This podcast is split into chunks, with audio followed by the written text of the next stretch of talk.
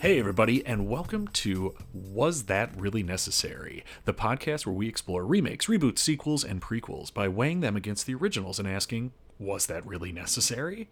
I'm Zach Buell, and with me, as always, is my beautiful co-host, Paul Albichon. How are you now? Oh, just beautiful as always. Thank you. Oh, God, he's just so pretty. I'm sad that you guys don't get to look at him like I do. If you haven't ever heard this show before, we watch a movie, and then either it's reboot or remake, or a sequel or prequel that was made with 10 years difference in the recording, timeline of all of the franchise. And then we try to look at it and see if it was clearly a money grab, if they were actually trying to uphold the artistic integrity of the project, or some third option, I guess. Who knows? We'll figure it out. So please come join us today as we look at Mad Max from 1979 and Mad Max Fury Road from 2015. Paul, you had some thoughts on these movies, from what I understand. Yeah, I'm not. I guess these movies don't hold a lot of weight for me. They don't have a lot of sentimental value. I've seen them. Obviously, we're going to really focus today on Mad Max, the original, in 1979.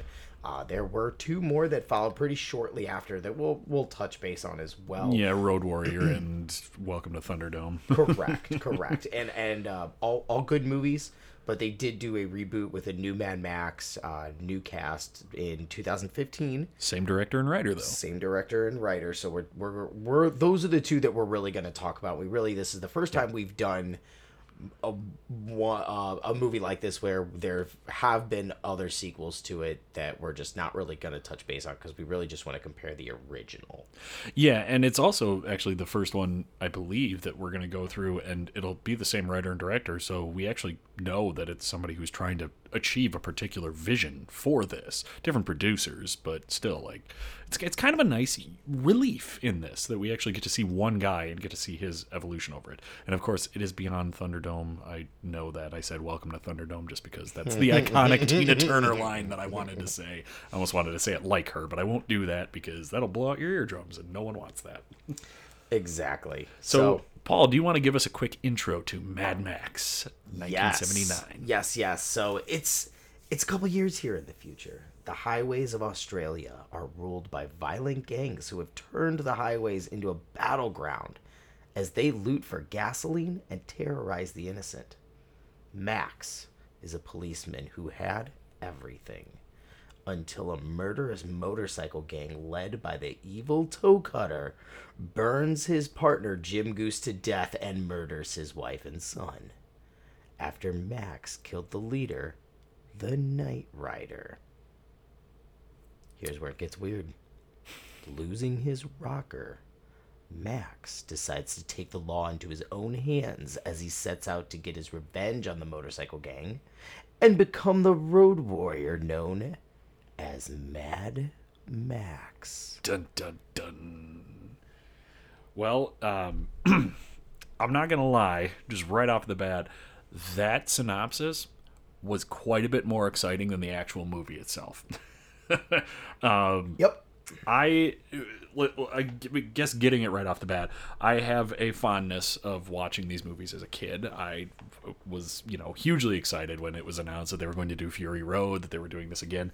And this was one that I decided to revisit probably 2 or 3 years ago, maybe up to 5 years ago. Anyway, very recently I decided to do this, and I had told you this before, Paul, but this is another case of just, pulling a Zach and totally misremembering movies as other movies, because everything that I remembered liking about this, Thunderdome sticks out in my mind as very, very distinctly, that's just off the wall nuts, and everything that I thought I liked about Mad Max is actually what I liked about the Road Warrior. And that Mad Max was pretty... It sucks. I'm just going to throw it out there. It sucks. It's low budget, even for the time that this movie came out. It is very low budget. I'm sure the Australians really put themselves on the map with their movie production with this movie. I'm sure this was definitely the big breakthrough for Australian cinema on an international scale. Part of me wants to say, hey, the best thing that came out of this movie was Mel Gibson, but then Given his track record. But then, fuck, Mel, like, you went and ruined that. One traffic stop and your whole career's gone. But in the end, like, it did give us Mel Gibson. Yeah. And it gave us George Miller, which in my mind is a good thing. We'll get to that later. For those who don't know, George Miller is the writer-director of Mad Max, all of them. All of them. But this is garbage. This movie's not good. It's just one long continuous chase scene. I have no deep roots with this movie. I again watched them. I have no sentimental value for this. Yeah.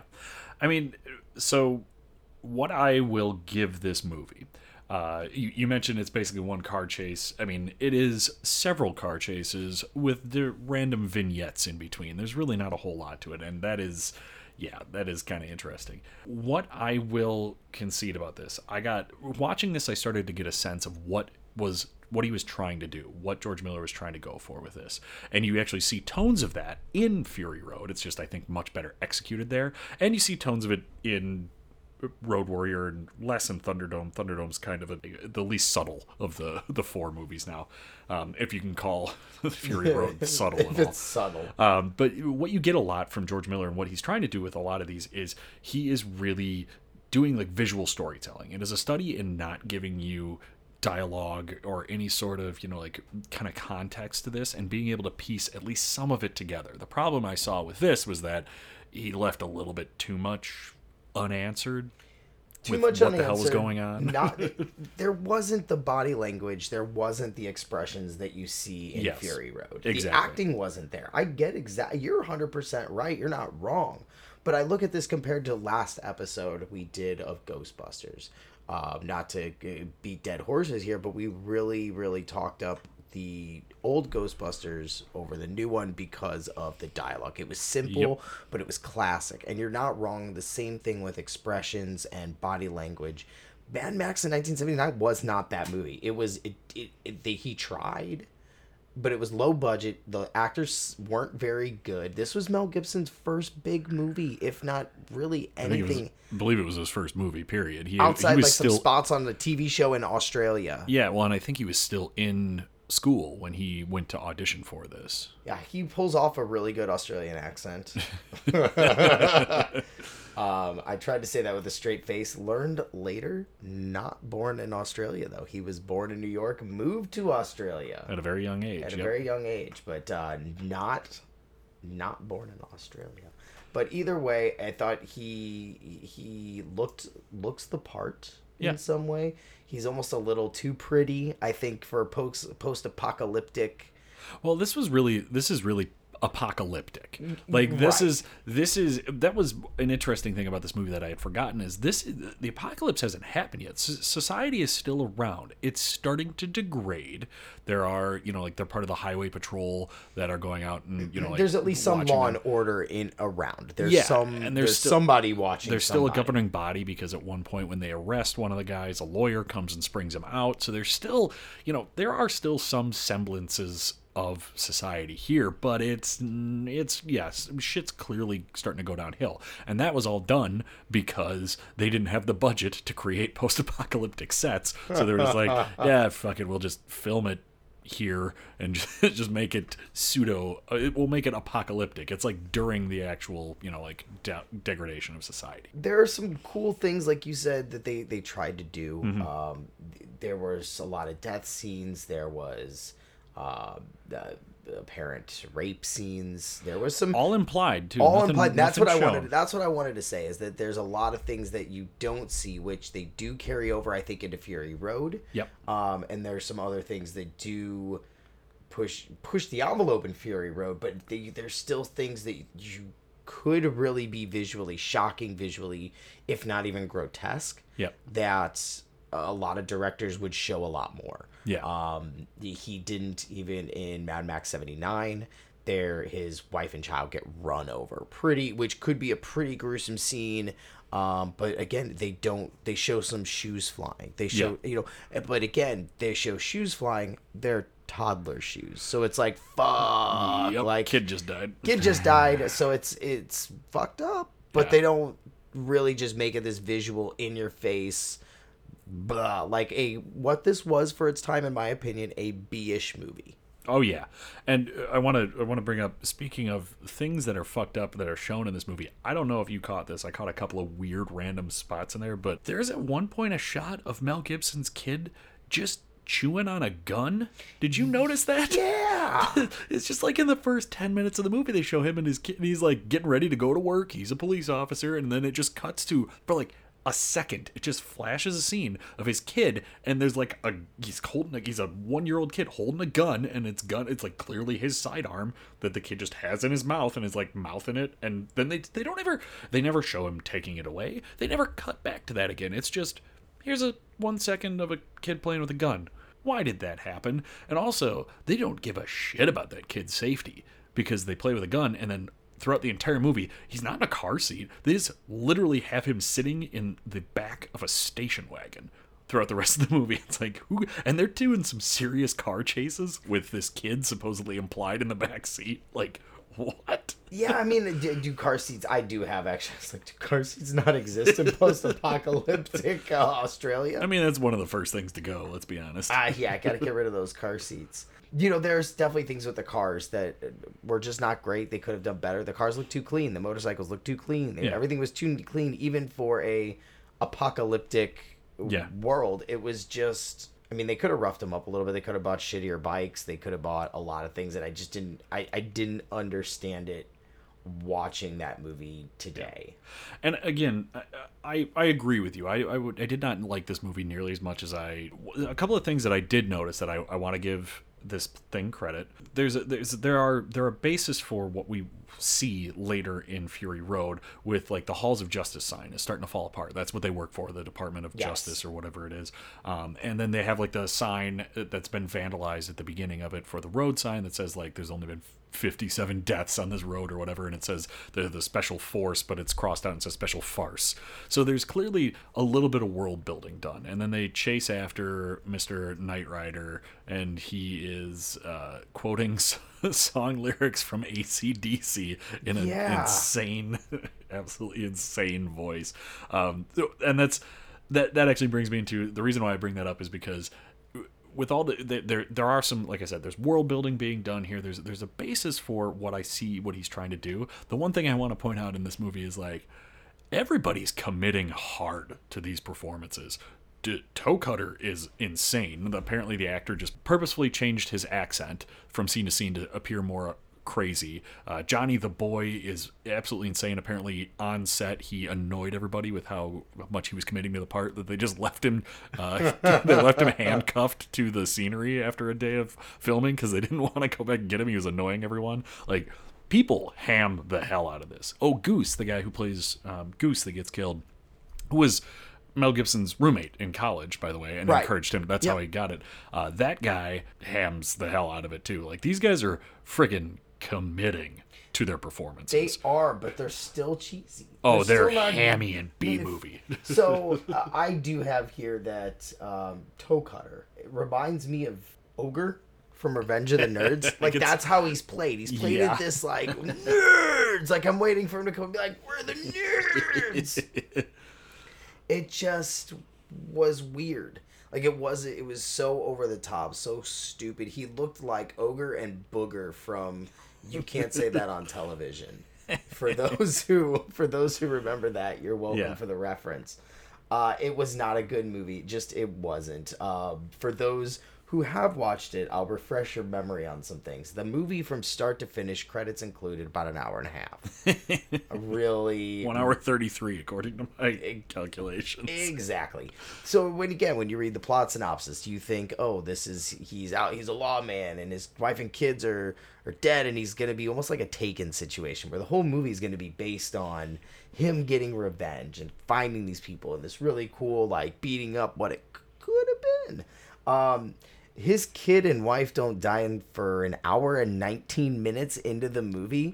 An hour 14. There were 19 minutes left. I'm sorry. Thank you for the correction. 19 minutes left, including credits. So they take a while. There's a lot of buildup, but I say that there's a lot of car chases. It's just one car chase after another. The stunts are great in it. They are all real, like, car chase stunts, which on the low budget I had to appreciate. I'm not saying it's terrible, but what I am saying is that it's definitely not a good movie. I'm trying to take some good stuff out of this movie. I think the movie was too long. I think that's the problem. They had too much content in that hour and a half. I was going to say, I think it took too long to get to the point where he was going for revenge or whatever. Because there's this biker gang of, conservatively 20 guys that are biking around at one point in the town. And he has enough time to take revenge on 3 of them. Like, that's it.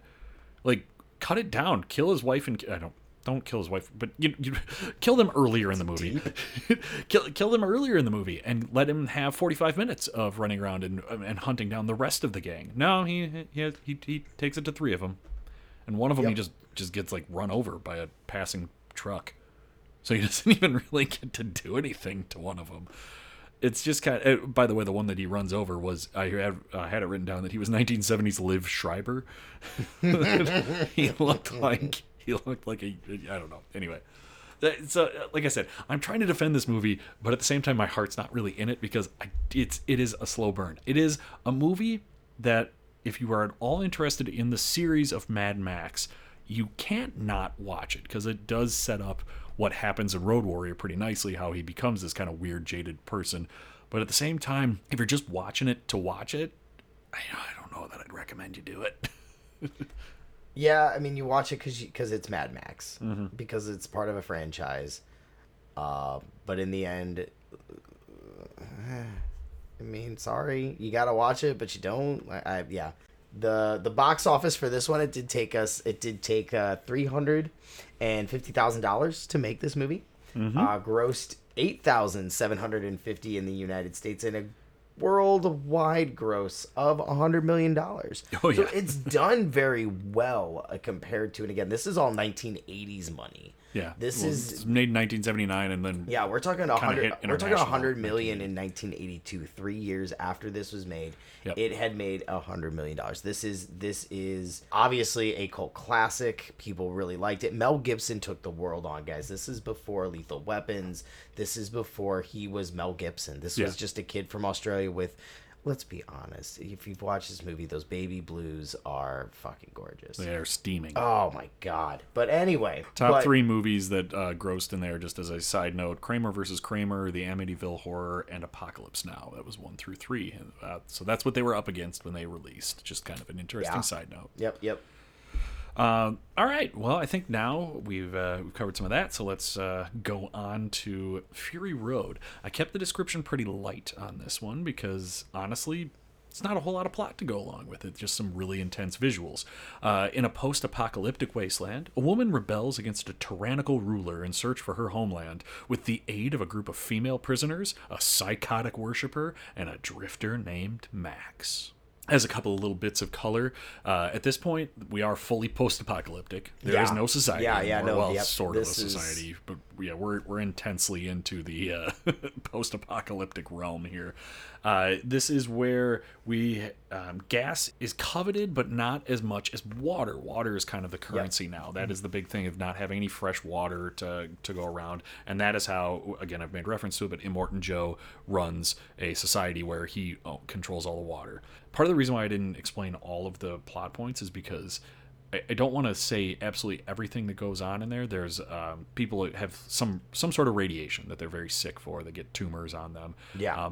Having seen what he tried to set up in Mad Max with not really going in there and explaining everything, there's an opening voiceover where you get tidbits of information and they're actually playing like news clips in the background, and you actually get a whole bunch of world building that goes on with it.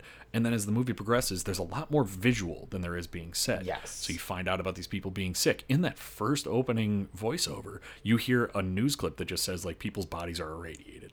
That's it. And then you get to see what that looks like. It's a really cool opening. I have that actually as my very first thing. Really cool opening.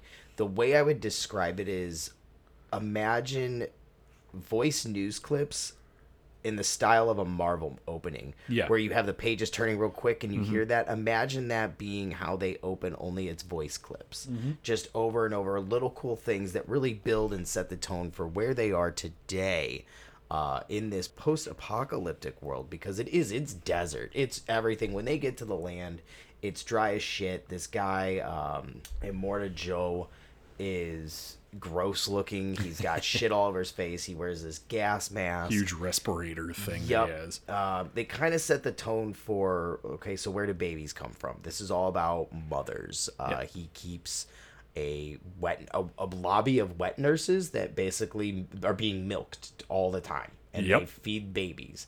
And then in this vault, he's got his breeding women, his yeah. wives that they call them. Yeah. All of them over the top fucking gorgeous. Like in a weird way, like at least two of them are actual Victoria's Secret models or former. Yeah. There might be three of them. One of them is Lenny Kravitz's daughter. Yeah, Zoe Kravitz. Like you're watching this like, I've never seen any of this. Is that Zoe Kravitz? Sure is. Sure. And then the ugly one that is there to protect them and escort them is Charlize Theron. If that gives you an idea of how, I'm going to put ugly in quotes, how the ugly one there, the one that's like, yeah, really toned down. So yes, they're beautiful. And that is on purpose. It's obviously meant to be these like puerile, they're all dressed in white and they're all very clean looking versus yes. the rest of the grungy underground. They are very puerile, nubile type of like, that this grotesque looking man keeps for his slaves, you know. So you're immediately meant to connect with them and see, like, man, we got to get them the hell out of there. This can't be good. And it's a total cult mentality, which I which I love. I think it's interesting how he has groups within the cult. There's a hierarchy. Yeah. And you kind of see that with the warriors, war boys. Yeah. The war boys. Thank you. And then the guys that are in the white, the what were they called? Well, those are the war boys are the ones that are all painted up in white, and then he's got his I can't think. I'll have to look it up, but it's what Charlize Theron is part of the. She has a title that is part of like his kind of inner circle. Those are like his generals, and then the war boys are the like the pale sort of mutated guys that drive the cars. I can't think of what she has a title, and you'll be able to look at it.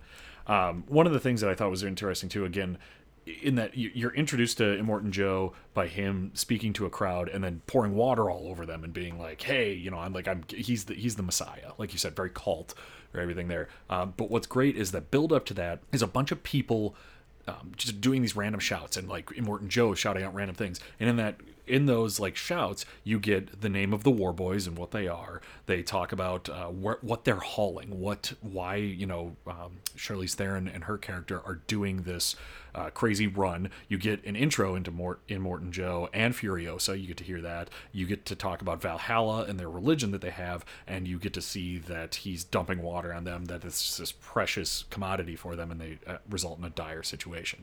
It is all within about 10 minutes of the beginning of the movie that you get all that intro to you, and again it's all in 2-second little blurbs and shouts that you can actually fully understand what is going on in the world there. It's a crazy amount of world building that, again, to go back to Ghostbusters, like 2016 version, they did everything, slap you in the face of like, I'm going to say exactly what's happening right here, and yep. then you're going to try to understand this, versus this where they were just completely like, you're going to have to pick this up, and if you're a keen listener, you're going to pick all of it up. Yep. Yep. If this is definitely not a movie you can sit there and play with on your phone or look away from. And you won't want to. It's visually stunning. It's exactly. And that's, I mean, even up to this point, you have very, very little CGI, very, very little special effects even. This is a lot of practical effects. This took a lot of makeup. This took a lot of behind the scenes work to make such little scenes, like a post-apocalyptic elevator that can bring a semi truck down. That's not CGI, that they actually did these things, which you don't see in today's modern cinema a lot. It saves money, it saves time, people, resources to just throw a green screen on there and let's go. Yeah. This is very, very, very practical, and it's done very, very well. It's practical effects, but they are wholly impractical. There are explosions and shit blowing up everywhere. Highly encouraged you to go out and read some trivia on some of these, the way they really made all the vehicles that are in the film. There are crazy things on tracks that apparently almost exploded, and there are all kinds of stunts. They did a bunch of Cirque du Soleil, and Olympic athletes were like the stunt performers to achieve some of the look, and it's insane how much of it was done on screen. One of the things that I definitely wanted to point out too is once they leave the cult opening or whatever, it's immediate. Furiosa is supposed to deliver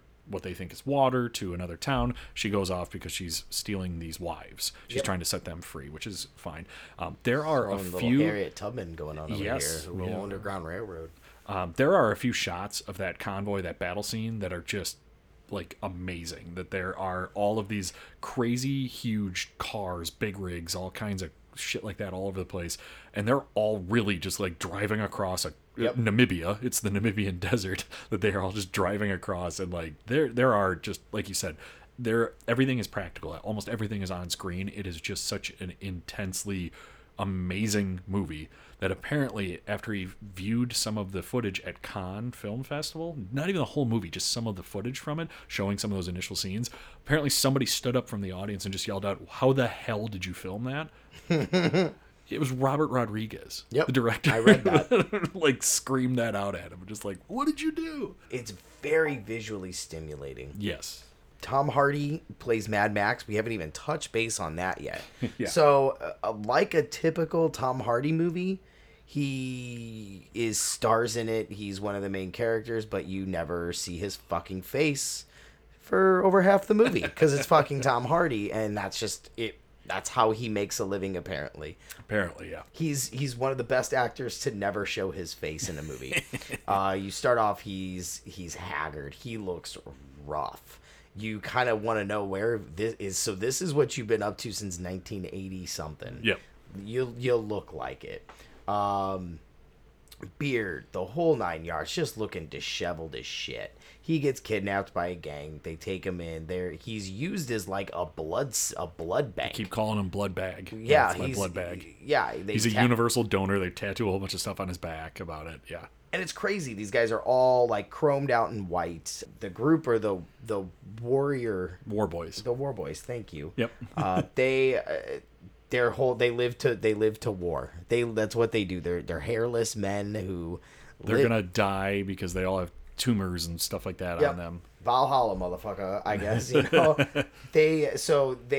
One of them takes Mad Max with him, because he's hooked up to him as a blood bag. Yeah. So that's how Mad Max... It's just weird. I didn't like that. Like, it's just fucking... It's stupid, in a way. I'm sorry. I think it's just a dumb way to get Mad Max involved in this, to tie him to the front of a car and run an IV from him to the driver. That's how this guy is involved. He has had fuck all zero for lines. That's how he gets brought into this. Like, we're just going to tie him to car. It's weak. So I understand what you're saying, and I'll grant you that it's... I mean, in this film world, there are a lot of odd, suppositions that are get made. One thing that I will say is that the Mad Max movies are meant to be he's sort of a wandering gun, almost a Western style, so that... And this was something that people were very angry about, is that the focus of this movie wasn't Mad Max. It was definitely Furiosa. She is the main character. The whole I have notes here. Like, why is this even called a Mad Max movie? I mean, if you look back, maybe you could argue that Thunderdome was about him, but at the same time, it's almost more about actual Thunderdome. It's more about and he's just kind of inconsequentially there. The Road Warrior is not really about him either. It is completely about the Lord Humongous and this other battling thing, and he is just there, like caught in between them all. Mad Max, the original one, is... again, kind of almost inconsequentially about him. The actual poster for Mad Max, we go back and look at that glorious 1970s poster of him standing there. If you look at it, not Mad Max on the poster. That is Goose. He never once wears the helmet and the like bandana and everything like that. That drawing is of his partner, Goose. It's not even of him. So it's just funny that people were upset about this. It's like, it's a Mad Max movie. Have you ever seen any of them? It's kind of the man with no name, Clint Eastwood type of thing. Like, he just kind of stumbles into a plot and has to kind of go about doing his own shit and then reluctantly gets thrust into it. So, and that's what I like about it. I actually have that. It's almost like a kung fu type thing where you're just traveling city to city, solving crimes and helping people. And you're saying the grasp on how they get him in there as the blood bag. You didn't like that. Yeah, no, that's what I didn't like. Okay. No, yeah. I gotcha. I get the plot and how this works. I just didn't like it. Fair enough. I thought it could have been better. I just thought they could have done. I don't know. That's one asshole's opinion, and that's what I am today. Just one asshole with an opinion, but that's mine. A couple of things that I wanted to point out about this. I mean, first of all, I mean, I would, even if you don't think you like it, like my wife is not into this type of movie at all, and she very much enjoys Fury Road just for the pure spectacle of it. The visuals are intense. The flaming guitar player is so awesome. It is.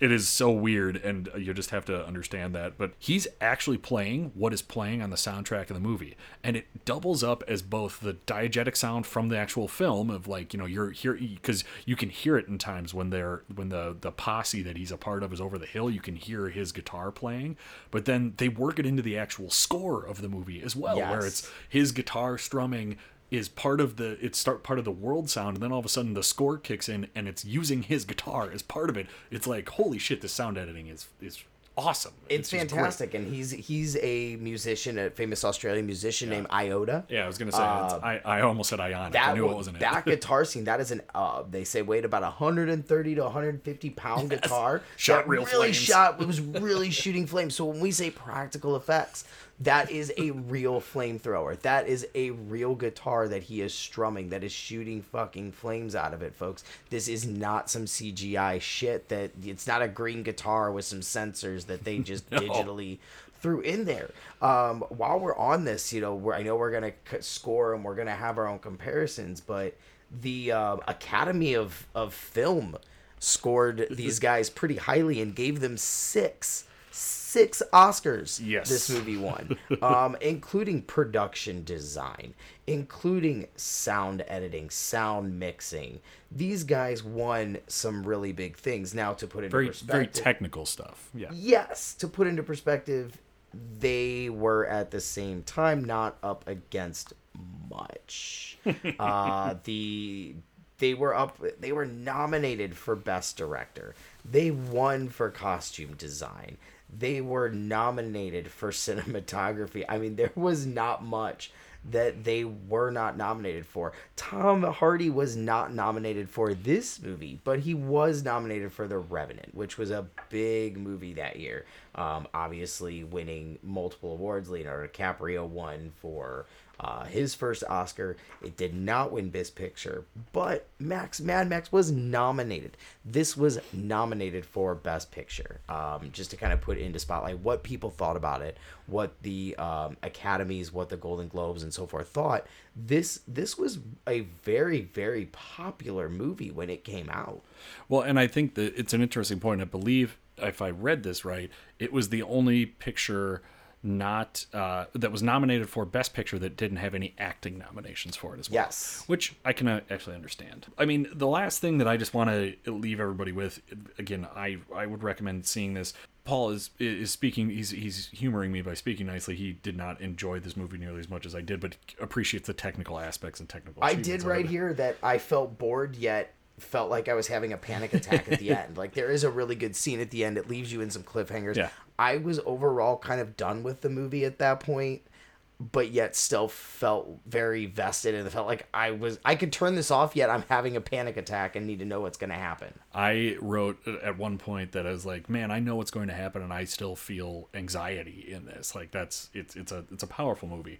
Last thing that I'll say about this movie, my car's GPS allows you to put a pin in where your house is, so you can just say, like, take me home, and it'll just go, you know, give you directions from there. My home is marked as Valhalla after seeing this movie. I knew what Valhalla was before, but after seeing this, it was just like, yeah, I'm going to Valhalla. So I just shout, witness me, when I want it to take me home, and My wife really appreciates that. You can just take my word for that. What do you have for some budget info on this lovely picture for us, Paul? So this one, for some reason, was a little harder to find. So I have that this was done on a budget of $150 million. Yeah, best estimates placed between 1 to 150. I saw on a couple of different sites. There, it's somewhere in that range. There were some varying numbers on this. I did get the overall box office is $378 million.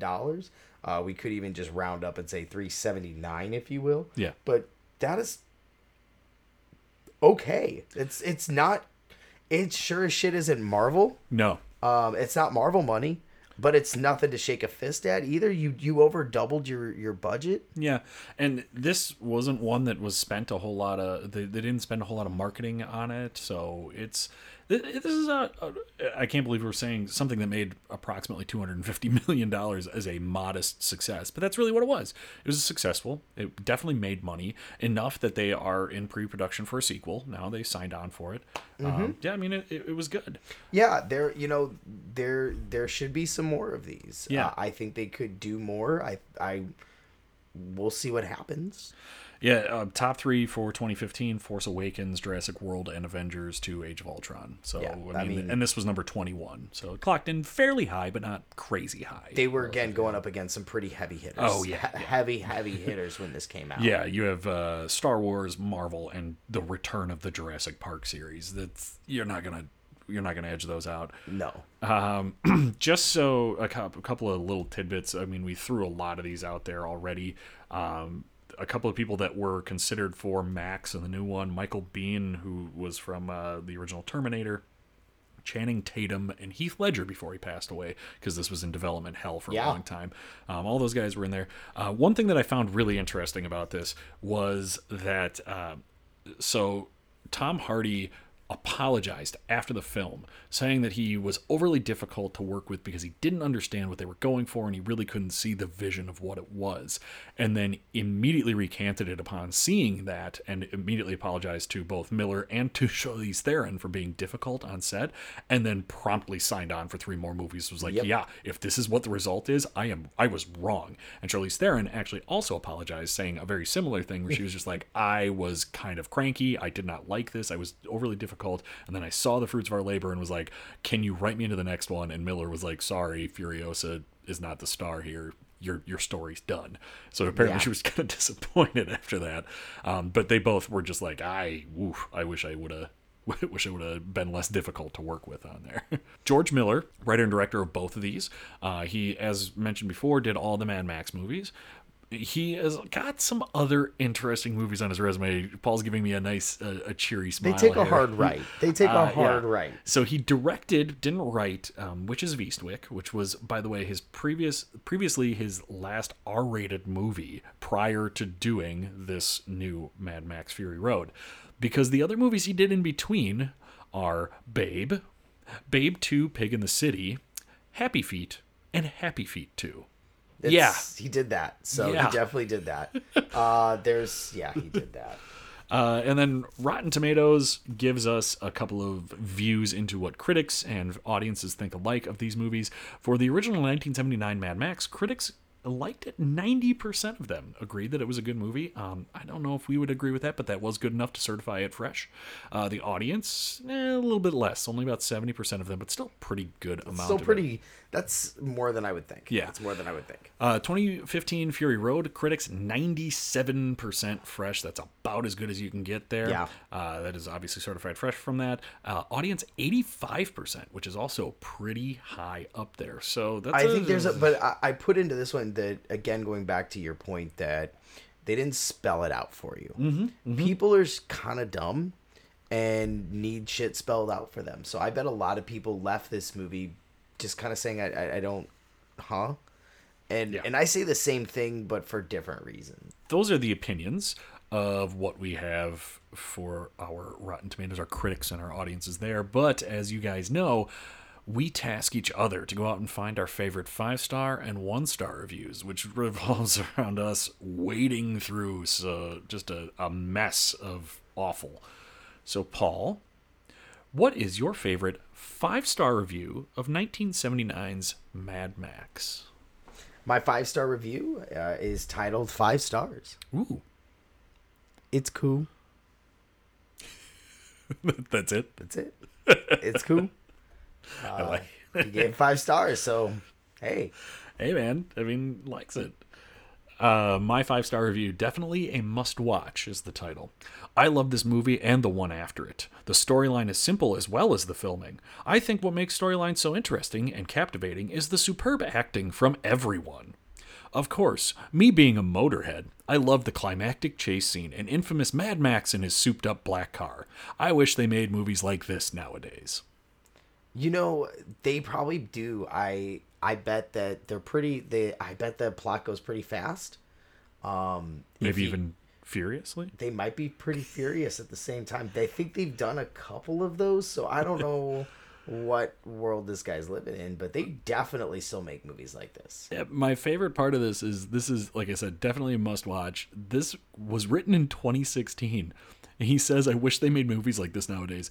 Fury Road had just come out. They literally made another Mad Max movie. And this guy was like, man, I wish they would do that again. Maybe he thinks the sequel is Fury Road. Like he said, I don't know if he knows that Road Warrior and Thunderdome are part of that. Maybe he does say the one after it. So maybe he's either very selective about which one he likes or...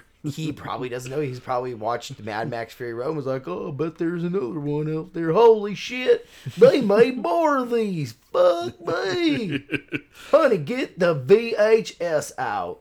You're really into the Cletus reviews, aren't you? Oh, man. That's how I read. Almost all of these get read in a Cletus voice. Yeah, that's probably not a bad idea. All right, what about your favorite 1-star review of 1979's Mad Max? Oh, man. Terrible plot, terrible message. Watch this movie if you want to be miserable. Wow, that's it. They are men or women of many words. I'm hoping you found something a little bit better than that. It's titled "How Did This Ever Spawn Sequels?" I know I'm supposed to care about this movie as a classic, but my previously most hated B movie of all time, Ice Cream Man, starring the illustrious Jan Michael Vincent. Yeah. Illustrious Jan Michael Vincent has a much more coherent plotline and the same acting quality as Mad Max. You may want to find out where Fury Road spawned from, but if you watch this, you won't know anymore, and you will have wasted your time you could have spent throwing toilet paper spitballs at neighbor kids. So, yeah, Ice Cream Man starring the illustrious Jan Michael Vincent. By the way, not even a star of that movie. It's Clint Howard. Clint Howard. Like, I was just going to say, Howard's, is like, that not like Ron Howard's brother Clint? Yeah. Like that's his like iconic horror movie. Jan Michael Vincent is, by the way, so Ice Cream Man as a horror movie nut is, you know, very near and dear to my heart. It is terrible, but Jan Michael Vincent is in it for maybe 10 minutes of screen time and he's drunk. He was not saying he was drunk on act. I'm saying like he was drunk on set. I can't even remember him in that movie. I'm just gonna be honest. He's a detective in it for, like I said, 10 to 15 minutes of screen time, but this guy calls out as the illustrious Jan Michael Vincent. So yeah, that one I just had to read that because holy hell did that guy. Is that all like right. Selma though? Like could that be a Patty and Selma thing? Maybe, I don't know. I mean, so Mad Max 2015. Yeah. What you, I'm assuming, came out with some pretty good 1-star reviews. What you got? I did. So my 1-star review for Fury Road, titled Guitar Flamethrower, simply says the guitar flamethrower was too much. 1 star. Awesome. Man or woman? Man, David Mobley. David Mobley has principles, all right? And the flaming guitar, that was too much for him. That's what was too much for him. That's all it says. I don't know if anything else would have been over the top too much for him, but like that, I like to think that he was watching it and was like, all right, well, this is a lot, but oh, flamethrower guitar, I'm out. What about your 1-star review, Paul? My 1-star review is called Don't Bother. Boring 2-hour car chase. Makes you want to binge the first 3 to ease the disappointment. Oh, my. Exactly. Oh, my. Now, I'm assuming we have some 5 stars, hopefully, in there somewhere. Oh, I do. There were a lot of 5 stars, most of which were just kind of whatever. This one is in all caps. I'm not going to yell it out and read it like that. I feel like if you pick one that's in all caps, you must read it as though it is in all caps. All right. Let me prepare myself here. It is titled Vroom Vroom. Before watching this movie, I used to type like a normal person. Then I watched Mad Max Fury Road, and now I can only type in all caps.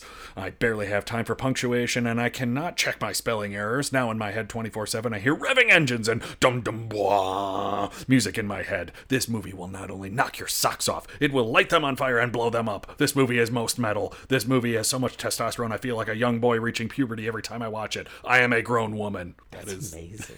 That is the 5-star review that I found for Fury Road. That's amazing. So, Paul, how about your 5-star review? My 5-star review.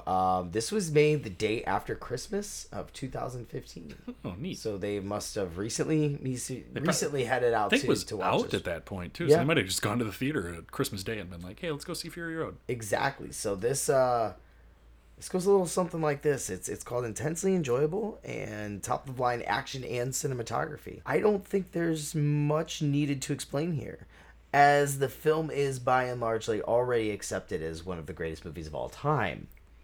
All I can say is this. Mad Max Fury Road isn't about Max. This is Furiosa's story. Max is the supporting character that is headlining the magnificently done supporting cast.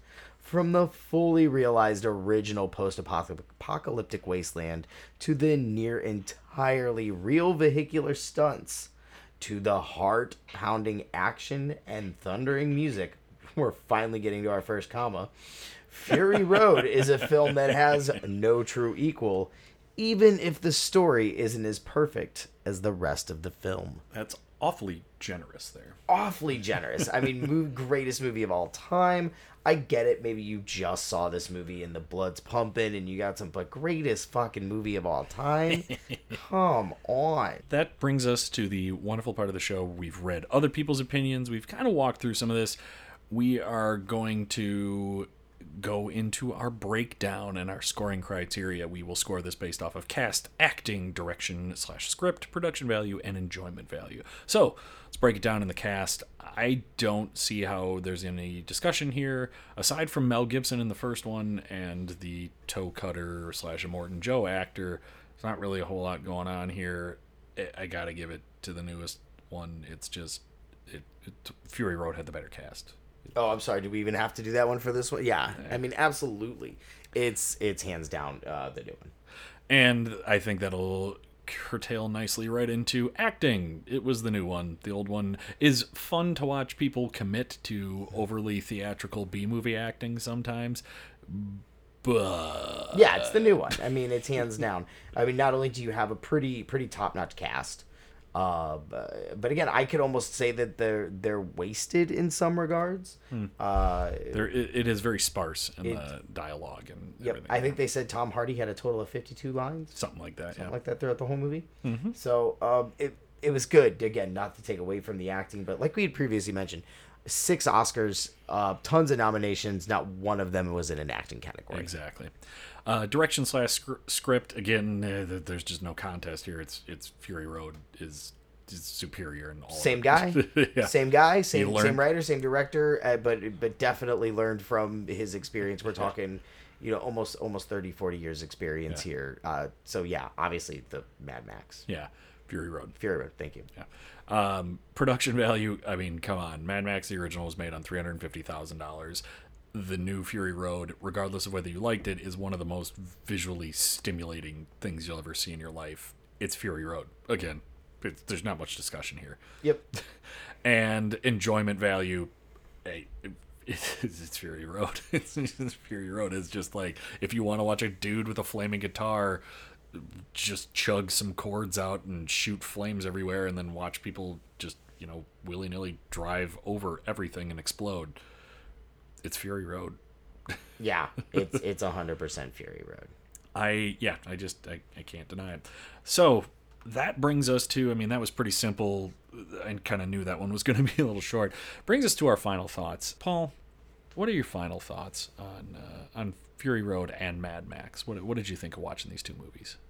Mad Max, the original, was not good. It just wasn't. I didn't enjoy it. It doesn't hold a special place in my heart. I'm not a huge Mel Gibson fan. I'm not a fan. I'm just not. It's not that I hated it. I don't dislike it. I'm just not a fan. Like, I don't... Yay. Mad Max 2015 Fury Road.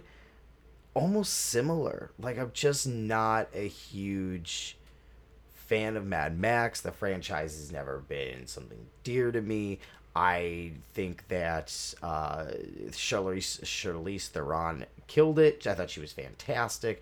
I love that they had a badass female lead in there.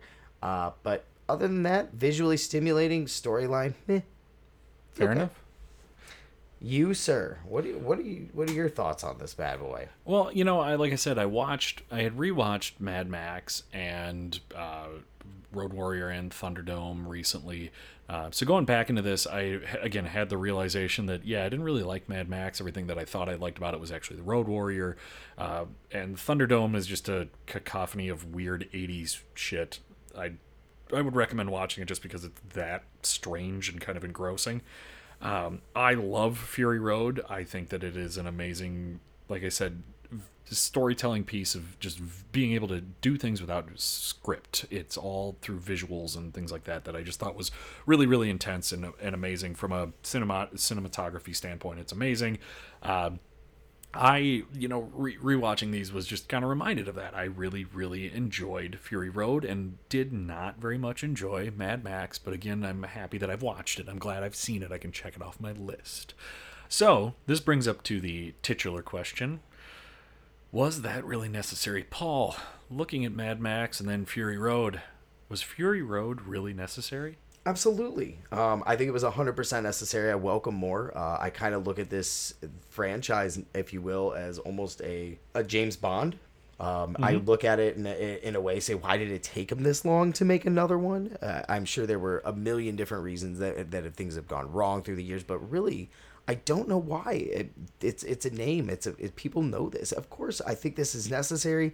Someone who not a big fan of this franchise, I do think it's necessary. We're getting better at production. We're getting better at what we can do without using CGI. We're just getting better in that sense. So I welcome more of them. Yes, this one, totally necessary. 100% agree with you. I can't. The only thing that I want to add to that is the reason why I think this is the most necessary piece is because this is what happens when you give a visionary director modern day techniques that they couldn't have been able to do in the past, and they get to go back and retool it and actually make something that improved on the originals and was better than still remembered generally what the fans loved about the first ones. And I say that because he didn't fuck it up. Nope. Like George fucking Lucas. No, we're coming for you, George. So Lucas, oh George, we're coming for you, man. I hope you took notes, because this is what happens when you revisit a franchise after 30 years and go, you know what really would have been awesome if I had some really cool special effects and better techniques than what I could have done. Because this should be, after the prequels came out, everybody was really gun shy about this. No, let people do this. George Miller has proven that you can take an old school director that had a vision for some property and redo that. Yep. Just, oh my God, please, if nothing else comes of this, let that be a lesson to people. Yeah, absolutely. Hands down. Let him do more. I am eagerly awaiting Babe 3, just to see what kind of... Pig in the Wasteland? I guess. I don't know. Pig in the Wasteland. Let this guy do more. He's done it right. He's earned it at this point. Let him do more Mad Maxes. Let Tom Hardy continue. Let other people do it. I don't care. But yes, absolutely necessary. 100%. Cannot wait for more. All right. Well, that concludes our look into Mad Max and our journey beyond the Thunderdome into Fury Road, I guess, really. Please listen to us next time as we start diving back into the realm of 1995, hilariously again, with Mighty Morphin Power Rangers. Yes, there was a movie that came out, if you guys don't remember that, around the TV series. There was a movie that came out, and then they recently rebooted that. So we get to go jump headfirst into the Haim Saban, Shuki Levy. Yeah, I'm personally excited for this. I like you, was a little too old for the Power Ranger generation. Remember watching them, but yeah. Watched them, but you kind of did it before school and you didn't talk about it once you got on the bus. I was really more of a Big Bad Beetleborgs fan, if I'm being honest. Okay. But I consider myself not of the Power, like I was just a little bit too old to be into it, so I don't have this strong nostalgia for the original Power Rangers, so I'm excited to take a look and see how it goes next week. All right, well, on behalf of both of us here, I am Zach Buell. And I'm Paul Albichon. Thank you so much for listening to us here at Was That Really Necessary? Again, I'm going to plug it, but please go like us on Facebook. Follow us on iTunes and your Google Podcast and whatever other podcast app you have. We have it out there. Go to wasthatreallynecessary.com and grab the feed. Feel free to listen to it there. And please give us ratings. We'd love to read them. We'll read them out loud here if you give us a 1 or a 5 star. We don't care. But share us with some of your friends. Get us out there. We'd love to have Rob Schneider come try to punch us in the face because we didn't like him in Judge Dredd. So thanks so much for listening, and we'll see you next time.